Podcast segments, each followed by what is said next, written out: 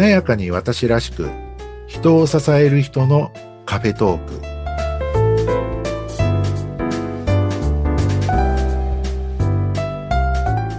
こんにちは西川学と申します。こんにちは泉陽子です。よろしくお願いいたします。よろしくお願いします。西川さんあの今日は、はい、あの国際ポッドキャストデーということで、はい、この時間帯にご出演をしていただくわけなんですけれども、はい、はい、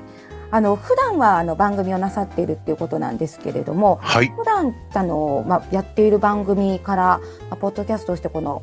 国際ポッドキャストで参加されるわけなんですけど、うん、まずはちょっと簡単に自己紹介からお願いしてよろしいでしょうか？あありがとうございます。あの、今、泉さんがおっしゃってくださった、ポッドキャストなんですけども、はい、えー、私は、あの、今のところ木曜日に、あの、はい、あの配信をしているんですけども、はい、えー、しなやかに私らしく、人を支える人のカフェトークというテーマで、はい、あの、気楽なあトークをしているんですが、そのこうテーマとしては、まあ私はあの、まあ、自己紹介的になりますけれども、はい、まあ、日頃こう、企業とかいろんなこう、行政回って、はい、まあ、研修とか人材育成のこう、コンサルタントをやっている傍らですね、はい、あの、まあ、講師、プロの講師やコーチ、えー、キャリアコンサルタントさん、セラピストさんといった方々の、まあ、育成だったり、えー、ビジネスのアドバイスだったり、コンテンツ作りだったり、はい。あの、意外にあの、多いのが、こう、メンタルサポート、メンタルアドバイザーみたいなことをしてるんですけどね。はい、どちらかというと、その後者の方、はい、講師とかカウンセラーとかセラピストさん向けによくお話をしていたりとか、あしていたり、えー、ご相談にお答えしている。そんな中から、えー、こんな話もありましてね、みたいなことを、そのポッドキャストの中でご紹介しております。そうなんですね。はい。普段はお仕事としては、まさに、あの、こういう今お話をしている、こういう講師の方ってたくさんいらっしゃると思うんですけど、はい、その方々を支えているっていうお立場そうですね。はい。はい。あの、ね、もちろん、こう、企業研修とかだと、新入社員からこう経営者の方々まで、まあ、いろんな方々の、まあ、人材育成の支援をしているんですけども、はいはい。まあ、どちらかというと B2C と言われている方の、うん、世界では、まあ、起業家の方、あるいは、まあ、これからこう、ちょっとこう起業したいんだよねとか、副業して、えー、講師とか、コーチ、カウンセラーやりたいんだけど、はい、まあ、プログラムが作れなくてとか、はい、コンテンツが作れなくてとか、あるいはそういった方々でも結構いろいろ悩むんですよね。まあ、あの、私の場合、こう、女性のクライアント様が多いんですけども、はい、私なんかでいいのかしらとか、えー、ね、他の人たちがいろいろやってて、なんか自分に自信が持てませんとか、私の強みって何だろうとか、そうやって実は悩む方すごく多いので、はい、その方々が自信を持って、えー、やっていけるように、えー、まあ、サポートもしてるんですけど、はい、意外にあの、私が、あの、その、ポッドキャストの中でおはい、お話ししていることは、そのまんまご自分のネタとして使ってくださいとか。ああの、今、西川さんにお話ししたことをもうそのまんまお客様の前でネタとしてっていう。はい。あの、まあ、こんな切り口で言うといいですよとか、はい、こんな考え方がありますよみたいな、私がポッドキャストでお話ししていることって、多くのこうカウンセラーさんとかセラピストさんとか、コーチの方々が、クライアントさんの相談対応しているときに、やっぱり同じように相談されたりとか、話すといいテーマだったりすることがほとんどなので、その自分の経験から話しているので、あの、ぜひ自分のネタとして。経験談をネタとして。はい。はい。はい、自分のその知識として話すために使ってくださいみたいな。はい。そんな意図もあってご紹介してますね。はい。はい。にちょっとあの、気になったのが、その講師の方々っていうのは、ジャンルここの、まあ、例えば、あの、こういう資料に強いとか、こういうのに強いとか、よく聞くんですけれども、はい。母さんの場合は何かこう、ジャンルを設けたりはなさっているんですか？あ、ありがとうございます。はい。まあ、私の場合は、まあ、例えば、講師やってる時には、まあ、あの、すごくテーマは広いんですね。はい。あの、それこそビジネスマナーから始まり、人の評価だったりとか、人の、それこそ企業の中でのメンタルケアだったりとか、あと最近が多いのが、こう、キャリアデザインだったりとか、あの、メンター、メンティって言われてる人たちへの、両方へのこう、研修だったりとか、はい。あと、レジリエンスって言葉もあるんですけど、はい、まあ、心の回復力みたいな感じですよね。はい、あるいは、まあ、硬い話で、まあ、あの、コンプライアンスだったりとか、はい、ハラスメント防止だったりとか、い、ろんなこうテーマが多いんですけども、うん私がご支援をしている講師の方々は、うマナーだったりとか、うん、あ、でも一番多いのは、キャリアコンサルタントの方かな。はい、キャリアデザインですね。はい、これは、あの、なんでしょう、若手の方のキャリアあ支援から始まり、まあ、定年間近なんです、みたいな。ベテラン層の方々のキャリア支援をされている方まで、様々ですね。はい。そういった方々が、あの、自分、自分らしくこう、なんか、研修だったりとか、セミナーや講座ができるためのご支援をしてます。なるほど。ちょっと私も、あの、ご相談をしたいような、とっても内容なんですけど、いや私もあの、今、あの、このようにお話をさせていただいておりますけれども、はいはい、司会の仕事、基本はイベントだったりとか、うん、声というよりはステージに立つという方が、どちらかというと多い、まあ、立場なんですが、あの、今はですね、実はあの、いわゆるあの人材派遣に近いものですね。あのイベントのスタッフたちを育成したり、手配をしたりというあのことをやっているので、まあ、それと同時にこういう喋る仕事ももうずっと続けているんですけれども、はい、まさにあのそういういろいろメンタルだったりとか、教育とか、あと、まあ、私たちの場合はそのまさにマナーですね。18歳、19歳の初めてアルバイトしますというあの方も多いので、そういう方々にこう、社会、社会人としてのマナ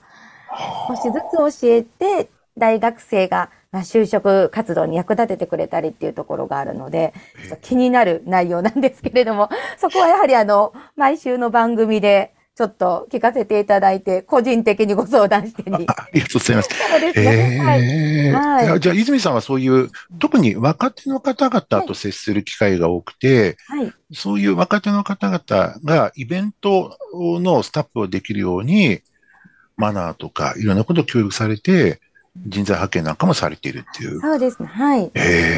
イベントと言っても多分世間の方はいわゆる賑やかしのようなフェスのようなものイメージしがちなんですけれども、はい、実はあのそういうものだけではなくて、あの、企業さんのセミナーとかで誘導したり受付したり、はい、社員の方々だけでは足りませんから、はい、そういうところだったり、展示会で営業さんにおつなぎする役目の、まあ、例えばいわゆるイベントコンパニオンであったりとか、はい。うん、あの割と多岐にわたりますので、そういうところで、やはり企業の方々とお仕事するにはマナーがないと、あの、一言、あっち行ってくださいとか言われると、やはりお客様もびっくりするので、その言葉遣い一つにしても、あの、こちらへどうぞって簡単かもなんですけど、なかなか初めは出ないとか、もう本当にそういう小さなところからやっているような状態です。ああ、まあね、私あの、こう、前職が、あの、はい、ホテルで、はい。で、そこでこうね、大きなその、企業様のこう、イベントだったりとか、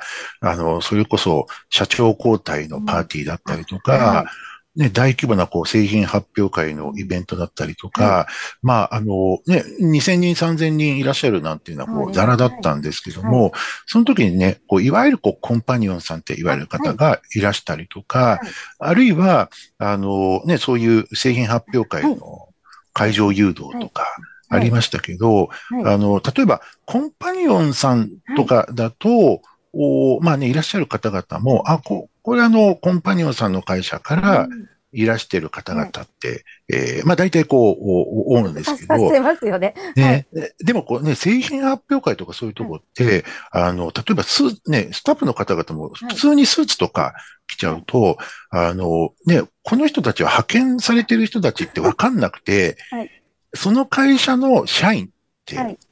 思ったりもなさるので、はい、そうすると、今泉さんおっしゃったように、そういうね、派遣スタッフの方々でも、マナーがちゃんとできてるって、ね、その製品とか会社に対する信頼度を大きく左右しますもんね。そうですね。やはりそういうところで出せる方と、まあ、出せない方、どうしてもちょっと、まあ、出せないというのは NG というよりは、まあ、今後頑張って勉強して、経験積んで出ましょうという方もいらっしゃるので、そのあたりは、あの、ちょっと私たちもあの、教え方だったりっていうのは、逆に西川さんに教わったり、はい、したいところです、ね。えー、ありがとうございます。まあ、そういう意味では、はい、あの、信頼度とか、はいえね、あの、まあ、コンパニオンさんとか派遣スタッフの方はね、こう、体をこう、そのままね、自分を出して、はい、あの、いかにこう、信頼していただけるか、ね、信頼していただけるこう、話し方とか、えー、マナーとかができるかってね、すごく大事ではありますけどね。そうですね。ね。僕みたいにその、講師とか、はい、コーチの方を、まあ、ケアとかしてると、やっぱり大事になってるのは信頼度信頼度、そうですね。お客様に信頼していただかないと、お仕事に結びつかない。そうですね。いいですよね。はい。はい、だからこうねそ、それこそこういうポッドキャストとか、音声配信とか、それこそ動画制作なんかもそうですけども、要は声を聞いて、うん、あるいはその人の様子を動画とかから見て、はい、あ、この人は信頼できそうだな、とか、安心できそうだな、安心してお任せできそうだなっていうことがいかに伝わるかって、大事ですね。すごく大事ですね。でも、そういう意味では、今おっしゃったまさにこのポッドキャストだけではなく、はい、まあ、動画でしたら、はい、あの、いわゆる YouTube だったり、はい、本当に、まあもちろん声だと、まあ、あの、ちょっと形態は違いますが、ラジオでもちろん、い、ろんなものありますけれども、あの、そういった中から、このポッドキャストで配信をする、はい、今あの、それこそ YouTuber とかもいるので、そういうところではなく、あえてこの声を西川さん選ばれているんですけど、はい、このポッドキャストをしようと思ったきっかけって何かあるんですか？ありがとうございます。はい、あの、ポッドキャストをやろうと思ったきっかけについては、あのね、こういうポッドキャストって、あの、あるんですよ、みたいなことを、うん、ご紹介してくださって、はい、で、もし始めたいんだったらお手伝いしますよ、なんてね、こう広めていらっしゃる。うん、まあ、この、今回ね、国際ポッドキャストデーにも出演される、まあ、岡田さんって方がいらっしゃるんですけども、はい、その岡田さんが声をかけてくださって、あの、まあ、西川さん、あのね、今のお仕事とも、あの、多分こう、親和性があるし、うん、やるといいんじゃないですか、みたいな。ことをおっしゃっていただいて、ええー、僕なんてとかって言ったん。ですけど、はい、はい。まあ、始めてみて、まあ、そしたら結構面白かったというか、やってて面白かったっていうところはあるんですけどね。うん、そんなことがきっかけなんですが、はい、あのまあ、なんでこう続けられているかっていうと、はい。なんかね、やっぱりこう、時々こうね、あの、聞いてくださってる方々が、まあ、あの、連絡くれたりとか、話す機会があった時に、西川さん聞いてるよとか、聞いてますよって、感想とかフィードバックくださるんですが、やっぱりあの、まあ、今までも嬉しかったのが、あの、西川さんの番組を、なんかこう、自分へのこう、ご褒美時間としてこう聞いてますとか、うん、あるいは、ちょっと心を整えたいときに聞いてますとか、はいはい、あとは、あの、ダウンロードして、あの、何回も聞いてます。とか、癒しになってますとか、あの、自分の勉強で、まあ、それこそさっきの話じゃないですけど、はい、自分だったらどう話すかなっていうことで、勉強のための材料とか、あの、自分のテーマを考えるためのネタにさせてもらってますみたいなことをおっしゃっていただいて、僕はそれがすごく嬉しくて、はい。私、あの、全然、ちょっと話が逸れてしまったら。あ、どうぞどうぞ。西川さんの声、癒されますよね。お話ししてて。いや、とても柔らかい話し方で、はい、あの、やっぱり声がこう、スーッと体に入っていくというか、はい。あの、ちょっと癒しって言われて、あ、わかるなありがとうございます。そうなんですよ。うんなので、すごくあの、そう、ポッドキャスト、今ちなみにどのくらいされてらっしゃるんですかね？今はですね、まあ、あの、実は前もやってたことあるんですけど、はい、忙しくなっちゃって、もう、あの、一旦やめてですね、はい、今やっている、その、しなやかに私らしく人を支える人のカフェトークっていうのは、3月ぐらいからかな。でもその前にもされていたから結構長くポッドキャストというところにどこかしら携わっているという。か。そうですね。あの、ポッドキャストをやったりとか、まあ他のこう、プラットフォームなんかで配信なんかもしてたんですけども、うん、はい。まああの、一旦こう、あまりにも忙しくて、うん、えー、中断してて、でも、うん、やっぱりちょっとやりたいな、みたいな、うん、ところはあってですね、はい、はい、3月ぐらいからまた始めたっていう。はい。はい。はい。じゃあ、そうやって一度辞められてまた戻ってこられるってことは、やはりポッドキャストに魅力があるっていうところだと思うんですけれども、はい、西川さんはその配信される方の立場として、はい、あのそしてまあもちろんビジネスももちろんなさっていますけれども、うんはい、いろんな観点からズバリこのポッドキャストのメリットっていうところを配信者として教えていただきたいんですが。あありがとうございます。はい、あの、配信者としてのメリットは、まあ、いろいろこう人によって、あの、違うかもしれないんですけれども、はい、あの、私なんかこう考える、あの、配信者のメリットって、まあ、3つ4つあるかなというふうに思って、あの、まず1つが、どうしてもこれ自分の仕事絡みになっていくんですけども、あの、ポッドキャストとか音声配信で話しているとですね、あの、まあ日頃その話す内容って、どうしても自分の仕事と絡んで、日頃自分が何か話していること、発信していること、あるいは人のこうご支援をしている、そういうことと多分こう結びついてきてる。まあ人によっては仕事とポッドキャストで話していることは全く違うっていう人もいらっしゃると思うんですけども、私の場合は割とこうリンクしてる。じゃあリンクしてるんですね。はい。はい、っていうところで言うと、あの、自分がこのポッドキャストで、あの、続けてこう発信して話していくと、あの、自分の仕事においても、あるいはこういうポッドキャストの配信においても、自分の話していることが、あの、あるいはこう話す内容が、まあ、内容がこう磨き上げられているというか、ちょっと抽象的ですけども、話す内容が磨き上げられて高められていったりとか、洗練されていくっていうことはあるんですよね。はい。はい。やはりあの、話すお仕事をしていても、私が一番初めアナウンス研修とかで、はい、あの、よく先生からあの、テーマを与えられて、1分間喋ってください。っていうのがあったんですけど、はい、あの、ルールが一つだけあって、はい、起承転結必ずつけてくださいと。うん、で、はい、あの、本当に話の基本になる、あの、はい、ところなので、そういうところで、初め言われて納得はしても、人って、なかなか話せなかったり、まあ、1分間と言われたら30秒しか話せない。もしくは長く話してしまう。はい、うまくその尺の中で収めて、かつ、起承転結をつけろ。っていうところをずっとやっていて、まあ、もちろん3、4ヶ月していくと、だんだん週1のレッスンがうまくなっていくんですけれども、やはりあの人ってこう、発信する側の方って、こういう話すというところ、たあのたくさん機会があると、どんどんどんどん上手くなるんだなと。うん。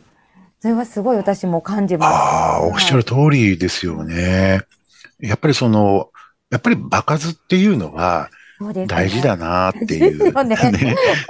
でね、こう、ただこうね、あの、場数を重ねるのもいいかもしれないんですが、今、こう、泉さんがおっしゃったように、やっぱりその、一回話してみて、で、どうだった？みたいな。で、あのね、あの、今、泉さんのおっしゃったことって、やってみて、ただもう一回やるんじゃなくて、やっぱりこう、やってみて、うまくいったことと、うまくいかなかったこととか、あるいはこう、自分なりの感触があった、なかったみたいなところを踏まえて、えー、まるまる同じ内容じゃなくても、次の話に生かすみたいな。そうですね。大事ですね。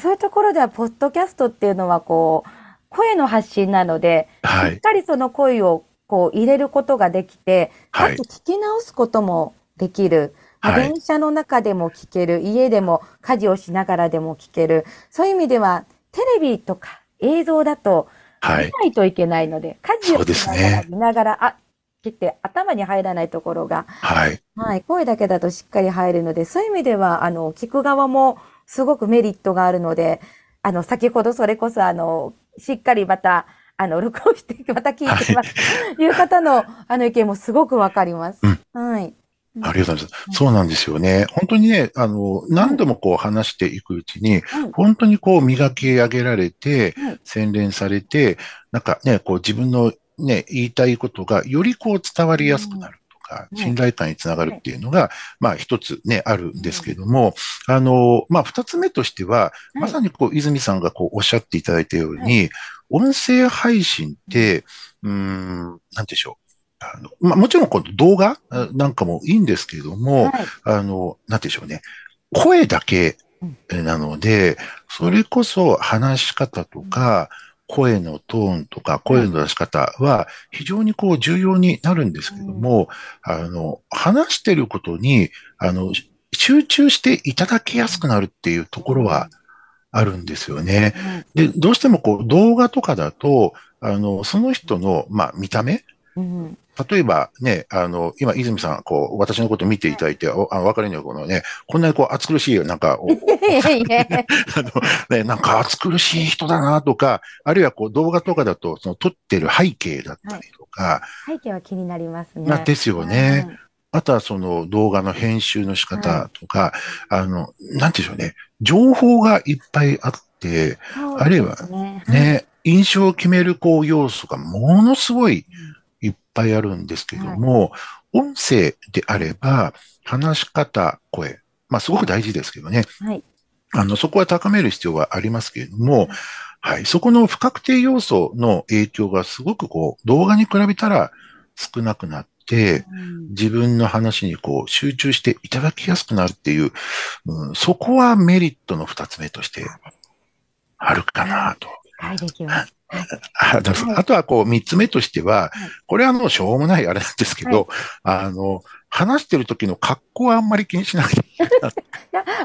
そうなんですね。ちょっと申し訳ないんだけど、私今日ちょっとすっぴん気味なんですけれども。もう、もう全然構いません。はい。西川さんと会ったら、あの、あれ、こんな人会ったことあるかなって。いや、そんなことないです。はい。で、これね、それこそ一人で喋ってる時なんかはね、はい、本当に全然格好なんかも気にしないですよし、動画だとね、やっぱりそうはいかないですからね。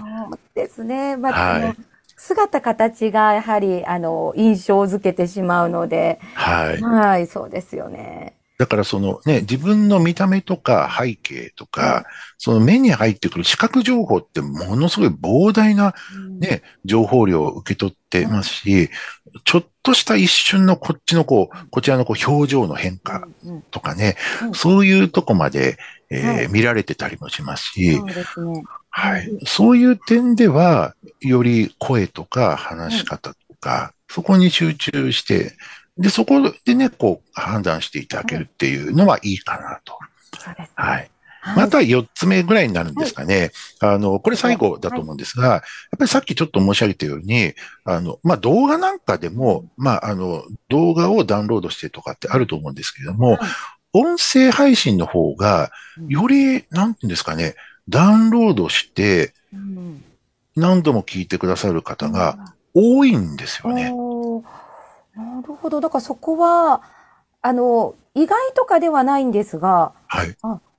動画よりも、あ、多い。ええー、ちょっとこう気になるところですね。え多分、まあ動画だと、まあね、ダウンロードしようと思うと、容量を使っちゃったりとか、容量は、ね、はい。あるいは動画でダウンロードすると、やっぱりそれ見なきゃいけないってあるんですけど、音声とかだと、やっぱり電車の移動中とか、あの、まあ、私の場合、なんか、どんな感じでこう聞いてくださってんですか？って聞くとですね、意外に多いのが、あの、まあ、女性の方でも、地方でこう、車で出勤してるんでって言って、はい、の間に。ね、車で聞いてますっていう方と、あとは、これすごく多いんですけど、あの、台所仕事してる時に、西川さんのなんか、あの、音声配信ダウンロードしてあの繰り返し流してますみたいな。はい。わかりますね。なんか家事されてる時とかね。そうなんですよね。はい、テレビはちょっと、まあ、見る、テレビも見てもいいんですけれども、はい、ほっとした隙間時間、私は今ちょっと、まあ、話が少し飛びますが、40代なんですけれども、はい、子育ても、あの、うちはちょっと私は一段落したんですが、はい、40代だとやはりまだ子育てとかで一番忙しくて、自分のキャリアも積みつつ、でも、あの、そういった時間をどこでそういったものを埋めていくかっていう時に、はい、そうした勉強って、まさにちょっとお皿洗いしながら何かを聞くとか。なので、そういう情報を入れるっていう分には、はい、あの、ちょうどいい時間なんですよね。はい、やっぱりそうなんですね。そうですね。それはすごく思います。うん、へえ。まあ、私なんかはね、あの、やっぱり電車移動中とか、うん、うん、あとはこう、出張の移動中なんかに、うん、まあ、あの、仲間のポッドキャストを聞いてたりとか、することはやっぱり多いですね。移動中が私は多いかな。そういう移動中とか作業中に、作業といってもその頭を使わないといったら変なんですが、はいはい、あのルーティン作業みたいな時に入れられるっていうのはやっぱり最高ですよね。はい、そうですね。そうですね。はい。あとあの、サボり気味な、あの、トレーニングジムというか、スポーツジム。サボり気味なんですけど。私もちょっとそれを聞くとギクッと、ほら、ね、行きたいんですけどっていう言い訳をしちゃいますが。でも、ちょっとこう、あの、走りながら聞くっていうのはいいですよね。はい、そうですね。はいはい。あの、なんか人のこう、ポッドキャストとか聞いてると、おなんかその辛いトレーニングが、なんか、うん、あの、思ったより早く時間が経ったとかですね、ありますね。はい、そんなところがね、配信者にとってのメリットですかね。ねそういう意味ではやはりあの配信者の方のメリットとちょっと被るそういったあのリスナーのメリットという隙間時間で聞いたりとか、いろんなメリットがねあの被ってきますので、そういったメリットがあってちょうどいいですね。はい、そうですね。はい。はい。あのリスナーさんのねやっぱりこうメリットとしてはやっぱりいつでもどこでもおまあ動画よりは音声配信の方がこう聞きやすいとか。そうですね。まああとは動画じゃないので、あのあ動画じゃないので、これ、あの、リスナーの方にとってメリット一つだけお伝えしておこうと思うんですが、はい。はい、これ、あの、聞いた話、何人かに、あの、お伺いしたんですけれども、はい、やっぱりその声に集中して、えっと、動画とかだと視覚情報が多いですけど、声に集中しているので、話の内容を聞いて、いろいろこう自分の頭の中でイメージを思い浮かべやすいっていうのがあるみたいですね。うんうんうん。なんかこれ私の場合はどうだろうって言って、あの、こう自分の中で、で、なんかこう探りに行くというか。それもでもいいですよね。こう、いろいろとシミュレーションじゃないですけど、ね、いろんな想像を膨らますっていうのも、きっとメリットですよね。いいことですね。はい。なんか、より自分ごと化して、自分に紐づけて、関連づけて、考えながら聞きやすいって、それもなんか一生懸命、うんってこう聞くというよりは、リラックスして、ああ、そっか、今西川さんこういう話してるけど、はい、私の場合はこうどんなことがあったかなとか、うん、想像膨らましながら。はい。なんか、より自分のために聞きやすいっていうのは、何人かにおっしゃっていただきましたね。すごい理解ができます。はい、まあでも、そういったポッドキャストなんですけれども、はい、あのなんかもうあっという間に時間が過ぎていって、はい、そうなんです。もう少しになってしまったんですが、国際ポッドキャストデーで、まあ、この番組、えあの、は13時、10月1日13時からで皆さん、楽しんでいただいているんですけれども、はい、普段の西川さんの番組を聞きたいという場合は、はい、毎週何曜日の何時で、はいはい、ありがとうございます。また改めて、あの、毎週木曜日の朝に更新されます。はい、で、あの、まあ、主だったところですね、あの、 Apple のポッドキャストだったり、 Spotify だったりとか、 Amazon Music さんなどなどで、こう、配信いただいております。あの、いずれの内容ももちろん、あの、一緒ですので、はい、はい、あの、聞きやすいところでお聞きいただければと思います。はい、ありがとうございます。あ今日は本当にあっという間の時間で、本当ですね。また今度いろいろと私もあのインタビューさせていただいたりとかできれば、はい、機会があればぜひ。はい、ね、あの、泉さんもね、こういろんな方々のね、こうインタビューされていたりとかね、はい、あの、されると思うんで、なんかね、泉さんのお話もなんか、いろいろ聞いてみたいですね。ちょっとその時はじゃあ西川さんにインタビューしてください。逆に。僕のインタビューだとどんなことになっちゃう いや楽しみですけれども。はい。あのでも、あの、楽しいですよ。はい。はい、ね、このポッドキャストとか音声配信って、うん。私初でしたけど、楽しかったです。あ、ありがとうございます。はい。あそんな感じで終わってしまいますが。もう、もう終わっちゃうんですね。そうなんですよ。時計見てびっくりしてしまって、あらと。はい。じゃあ、30分皆様楽しんでいただけましたでしょうか？楽しんでいただけましたでしょうか？はい。はい。はい。じゃあ、それでは、こちらで、はい。終わらせていただきたいと思います。はい、ありがとうございます。では、